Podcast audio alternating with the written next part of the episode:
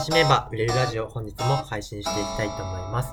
このラジオではしっくり感が大切な感覚派のあなたが個性を活かして豊かになる方法についてお伝えしております。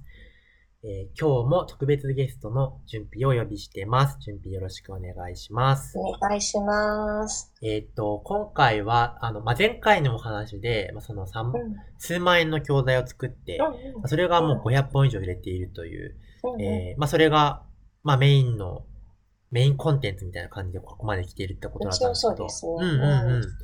なんか、えっと、まあ、ゼロからもともと、まあ、それを始めてきたわけですけど、あ、じゃあ、教材売ればいいんだって思ってから、その、うんうん売れる状態ができるまでって一体どういう感じで進んできたんですか？なるほど。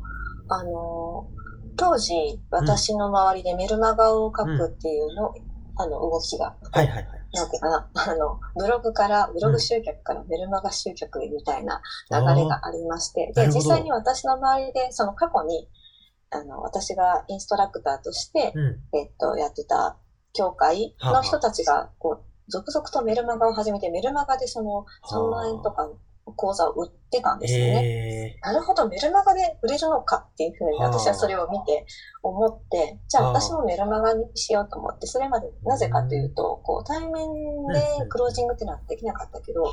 ブログとかその文章で人が来てくれるっていう体験があったので、あもしかしたら自分はそっちの方が向いているのかもしれないえと思って、メルマガを書き始めました。で、私も人のメルマガを取って、なるほど、確かにメルマガを読んでるうちにその商品を買いたくなるという気持ちがわかるぞと思って。なるほど。うん、で、えっ、と、じゃあまずメルマガをするにはリストをメルマガに登録してもらわないといけないので、あの、Facebook で投稿をして、うん。で、あの、メル、自分のメルマガに登録してもらうっていうことを始めましたね。なんかそれも、いきなり、なんか、えっ、と、投資に興味ある人みたいなことを言っても、うん多くの人は投資のことを、私のターゲットは投資なんか怖いし、うん。自分がやるものじゃないと思ってる人にアプローチしないといけないから、うんあの、全然関係ない、なんか子供と一緒になんかどっか遊びに行きましたはっていう、あの、投稿の最後に、なんか、でもちょっと絡めて、で、実はでもこういう投資をしていると、なんかその、テントをね、買ったりした時あ。に、うん。実はそのテントがスノーピークっていうぶあのメーカーのテントなんですけど、なんかスノーピークの、あのー投資を、スノーピークっていう会社へ投資をしてるんですね、うん実は。。うんうん。なので、あ、これは自分が投資してる会社のテントだからっていう、そういうなんか視点で選ぶこともできるんですよね、みたいな投稿すると、へー。っていう感じで登録してくださる人がいらしたり、うん、なんか、なので、ちょっと自分のこう、生活目線に絡めた投稿することで、えっ、と、自分のこうリストに登録してもらうっていうことを、へー結構、なんていうかな、地道に続けていたら、なるほど。1ヶ月、あと紹介をしてもらったりね、なんかその、うん過去のインストラクターをしていた頃のお友達が、まあ、佐竹さんが今度こんなこと始めるみたいだよって言って、で、大体主婦層、ターゲットが一緒だったんですよ。なので、今度なんかちょっと佐竹さん、ちょっと面白いこと、なんかね、お金のこと、不安を持ってるお母さんに向けて、うんうんうん普通のお母さんでもできるお金のことを教えてくれるみたいなので、よかったら佐竹さんとあの登録してね、みたいなのをあ。やってくださる方が何人もいらして、はあ。で、あの、それで本当に300人ぐらいまずリストが、あの、え、集まったので、300人はどれぐらいの期間で集まったんですか？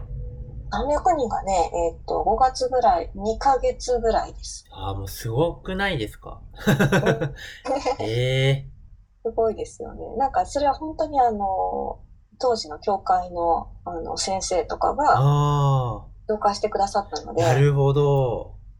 うんへえ、なんか、なんですかね？多分意図的にじゃないけど、すごい、うんすごいポジショニングがハマってますよね。な なんだろう。多分ハマってたんだと思います。ターゲットが何しろ一緒で。うん、っっていうのもあるし、潜在ニーズだから、その、そもそも投資なんて興味ないよっていううん、ところに、え、投資いいよって言ってあげるのって、なんか、うん、多分普通にコンサル、誰かにコンサルついて教わるってなった瞬間に多分それなくなるじゃないですか。多分、いや、それ需要ないからって言われちゃうから、うん、それがすごい。そうです。なんか、だから、なんていうかな、本当に結構ハマった言葉、ハマったなみたいな言葉があって、えなんかそろそろお金のこと考えてみようかなって思ってる人へ、みたいな。えうん。のが、あ、確かにそろそろ、そろそろちゃんと考えなきゃなって思ってる人にそれがハマったっぽくっー、て。えー、え、それって、なんか、うん。自分の思いつきなのか？それとも誰か壁打ち相手がいたんですか？あ、それはね、ほんと自分の思いつきだけど、はあ。私ほんとなんかナチュラル壁打ちする人で、うん、うん、うん、いくつか自分でなんかほんと実際に喋ったりとか、うん。あと本読んで思いついたりとか、あと実際投稿してみたときに、あ、これいいかもって思ったこと、なんか割と、あの、エア壁打ちみたいなのするタイプなので、えー、すごっ。そこで、あそこであ、これかなっていうのが出て、出てくるっていう感じですね。なるほど。そして300人ぐらい割って、まあ、紹介、これまでのその、紹介とか投稿、まあ、うん日常投稿からのうん。うん。転換して投資っていいよみたいな感じの興味づけをしてうん300人集まって、うん。で、で、その人たちはでも、投資には興味ないわけですよ。投資には興味ないけど、そろそろお金のこと考えないといけないよねって思ってる人たちに、うん。メルマガ、次に、だからメルマガで、いや、実は投資って、なんか損するのが怖いとか、うんうんあうのーお金持ちの人がやるとか、あともう何十万もある人があのやるっていう風なイメージを持ってるけど、実はそうじゃないんだよっていうのをメルマガの中でお伝えしていって、ん。はで、うん。で、それがなんかこう、日常のね、エピソードと交えつつお伝えしていって、で、それが始めたのが2017年の7月ぐらいだったんですね、あ。書き始めたのが。で、で、今実は私そういう普通のお母さんでもできる投資を教材にして作っていますっていうのを少しずつアナウンスしていって、なるほど。で、あの、7月に書き始めて2ヶ月後の9月ぐらいに、で、いよいよ完成しましたので、今は回ちょっと販売しますということで、メルマガで販売をしたわけですあ。ね。えうんでその時初めて買ってくださった方は、でも300人ぐらいいらした中で、まあ3人。ー。うんうんうんうん。うん。なんかもうちょっと行くかなと思ってたけど、あれ？やっぱ少ないな、みたいな。うんうん。ただ、その時私もいきなりね、あの、こう、知らない人に売るっていうのがハードルが高かったので、ただ自分の周りにいたお母さんにちょっとモニター価格みたいな感じで、半額ぐらいでちょっと買ってくんないって言って、もし興味があったらね、うんうんうん。はい、あの半額にしとくので買って、感想くださいっつって、はあ。うん。で、あの、そしたらね、9人ぐらい買ってくださった方がいて、えうん。で、その人たちの感想とか聞きながら、じゃあどうやったらもう少もっと伝わるかなとー。か、うんうんうんうん、どうやったらなんか本当に必要な人にアプローチできるのかな。だから、たとえ3人でも全く知らない私の教材を買ってくれたっていう実績ができたので、うんうん。あとはそこを、の精度を高めていくだけだなって思ったんですよ。はいはいはいはい。うん。なので、そこから意識したことは、そのメルマガのでうん何を書けばより伝わるのかっていうことと、えっ、と、メルマガのリストをいかに増やしていくかっていう、こう、2点だけに集中すればよかったので、私の苦手なそのクロージングみたいなことは一切考えずに済んだっていうのはすごい良かったですね。えー、なんか、もともとその PDCA っていうかその、やって現状を把握して改善するっていうのがめっちゃ得意なんですね、きっと。多分そうですね。なんか自分の興味あることに関してはそれ多分できる方です。すごい。なるほど。だから、あれですよね、自分、自分で道を作ることができるんでしょうね。うんうんうんうんうん。えーそう、その時に結構やるのが本当自分のいらん、あの、やってみて嫌だなとか違和感感じるなっていうことを次々手放していくってことが結構大事で。はあ。うん。えあの、ー、続かないんですよ。嫌だなと思うことが。なるほど。そういう意味ではね、うん本当に感覚派うん。な感じかもって言ってましたけど、そういうのはすごい感覚派ですよね、やっぱり。そうですね。自分にとっえて本当に気持ちのゆとりと居心地の良さっていうのが多分何より大事なので、なんかそこを軸に自分の道を作っていく感じです。ー、はあ、なるほど。うん。で、最初にその10、モニターで9人、3本売れた後はどうだったんですか、えっ、と、去年と、あの、3人買ってくれて、で、それで、なんだかんだでやっぱ20万円ぐらい、あうの、ん。売り上げがあったんですね。なんか、私、その、起業始めた時に、なんか副業しながら、まずはなんかうん。20万円目指しましょう、うんうんみたいなことをうんうん言われてて、なんかで実際に本当にそうやって20万円いただけるようになると、なんかそれでなんか本当少しずつ自分の、なんていうかな、お金を受け取ることへの、なんていうか負荷が軽くなっていくっていう感覚があって、はい。じゃあ、で、さっきも言ったように、なんかあとはその自分が何をやっていけばいいかっていうのがもうそこでわかるので、で、えっ、と、いろいろその後は試しましたね。なんかその、その時プロモーションっていうのをして、うん。この日に販売しますみたいなことをやって販売したけど、でもそれがなしで販売できたらすごいうん。楽だなと思って、もともとその時ステップメールっていうので、うん。8日間のステップメールっていうのを組んでたので、で、そのまま8日間読んだ後にそのままなんかちょっとなんか流れで買ってくんないかなと思って、はいはいはい放置してみたんだけど、うんその9日目にそのリンクを貼ってね、よかったら9日目にこれ買ってくださいってリンク貼ったんだけど、それで買ってくれる人が一人もいなくて、はいはいはいはい。3ヶ月ぐらいに一人ぐらいいたのかな。うんうんうんうん。あじゃあこれダメだと思って。なるほど。だから、あの、じゃあステップメールが悪いのかもしれうんないし、うんうんで、やっぱその携帯だと人は買わないのかもしれない。うん。っていうのをいろいろ可能性を考えて、まあ、ステップメールの感想を聞いてみたら、やっぱちょっと難しい。みたいな感想をいただいたので、ちょっとそれを、あの、あ改善したり、はあで、やっぱりそのプロモーション機能になった方が良さそうだぞというのも分かったので、だから、それをこう、いろいろこう自分で検証していって、結局、こう、3ヶ月に1回プロモーションして販売するっていうのが、あの、一番良さそうかなっていうふうに自分でも思ったので、その後は、なんかその流れでやっていくってことを決めた感じです。はあ、なるほどうん。すごい。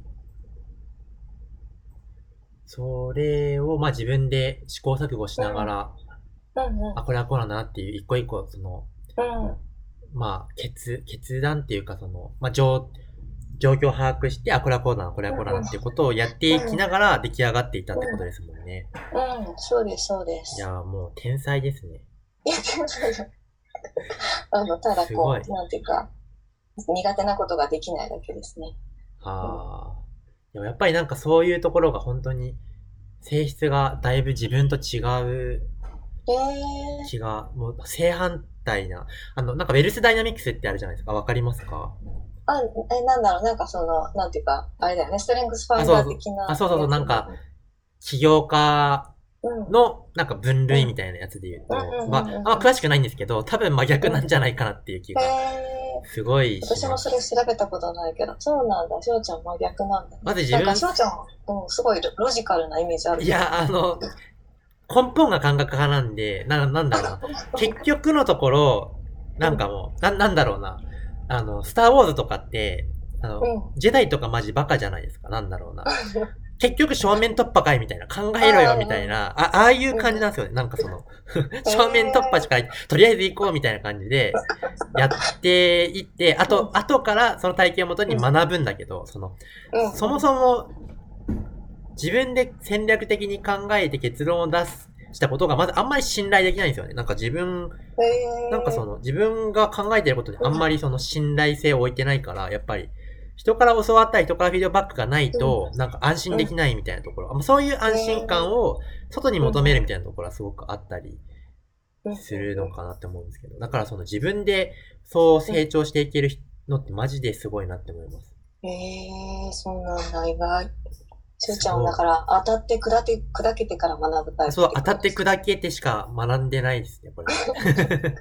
当たって砕けて当たって砕けたことで学んだことを教えてるって感じですね。ど。なるほど。いやだから、その自分って基本、あき、諦めるというのがあんまないんですよ。どなんだ、なんだろう。苦手だからできないっていう風に、まず、うん、そういう思考回路がないから、なんか、うん、うん、うん。できないの、できない時に、本当に才能がなくて無理なのか、自分努力不足なのかって言った時に、まず努力不足って感じ、考える人なんですよね。なるほど。だからなんか、自分はもともとすごいセールスで下手くそだったんですよ。なんか、うん、20人に体験セッションして、うん、オファーして誰も契約が起こらないみたいな時に、なんか、じゃあそれは才能ないから別行こうっていう風にならないんですよね。なんか、自分が間違ってるんだってなる。なんかが違うんだろうなってなる。なるほど。から、そこの思考回路の違いみたいなものがすごく面白いなって思っ本当ですね。全然違いますね。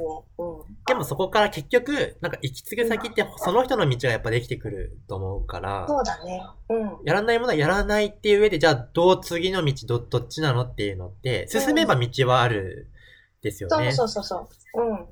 とか、そでれね、結局、うん、うんうんそうそう、うん、違う道を行くんだけど、でもその、結局私はそ対面でのクロージングみたいなのはせずに、そっちの道を行くんだけど、でもそれで、そのお金をいただけたっていう経験をすることで、うんもしかしたらクロージングの方がシュッとできるようになるかもしれないわけですよ。うんうん。うん。うん。だから結局、あの、後になってみたら、あれ、できてたな、みたいなことがはあるかもしれあ。ない。なるほどうん。なんかあの自分の感覚派向けのビジネスの理論で、あの、うん。じゃあ感覚派やりたく、やりたくないことをどうするの問題っていうのがあるわけなんですけど、その時に今思ってるのが、うん、うん。一旦、じゃあそれはもう無理だということにして先行ってみよう、行き着く先まで行ってみようみたいなことで進んでみたら意外といけちゃうパターンっていうのは結構あるなと思ってて、それうん。を、なんか準備の話を聞いてものすごくなんか実感してきたというか、あ、やっぱりそういうもんかっていうか、いやもうすごい、すごいですね。なんか、こ個人的にめちゃめちゃいい話聞きました。あ、よかった。ああ、なるほど。なんかあの、うんあと何本か撮りたいなとは思ってるんですけど、一うん旦今この音声が16分ぐらいになってきたので、一旦区切りにしたいと、まあ、このラジオは終わりにしたいと思います。はーい。ではまた次の音声でお会いしましょう。バイバーイ。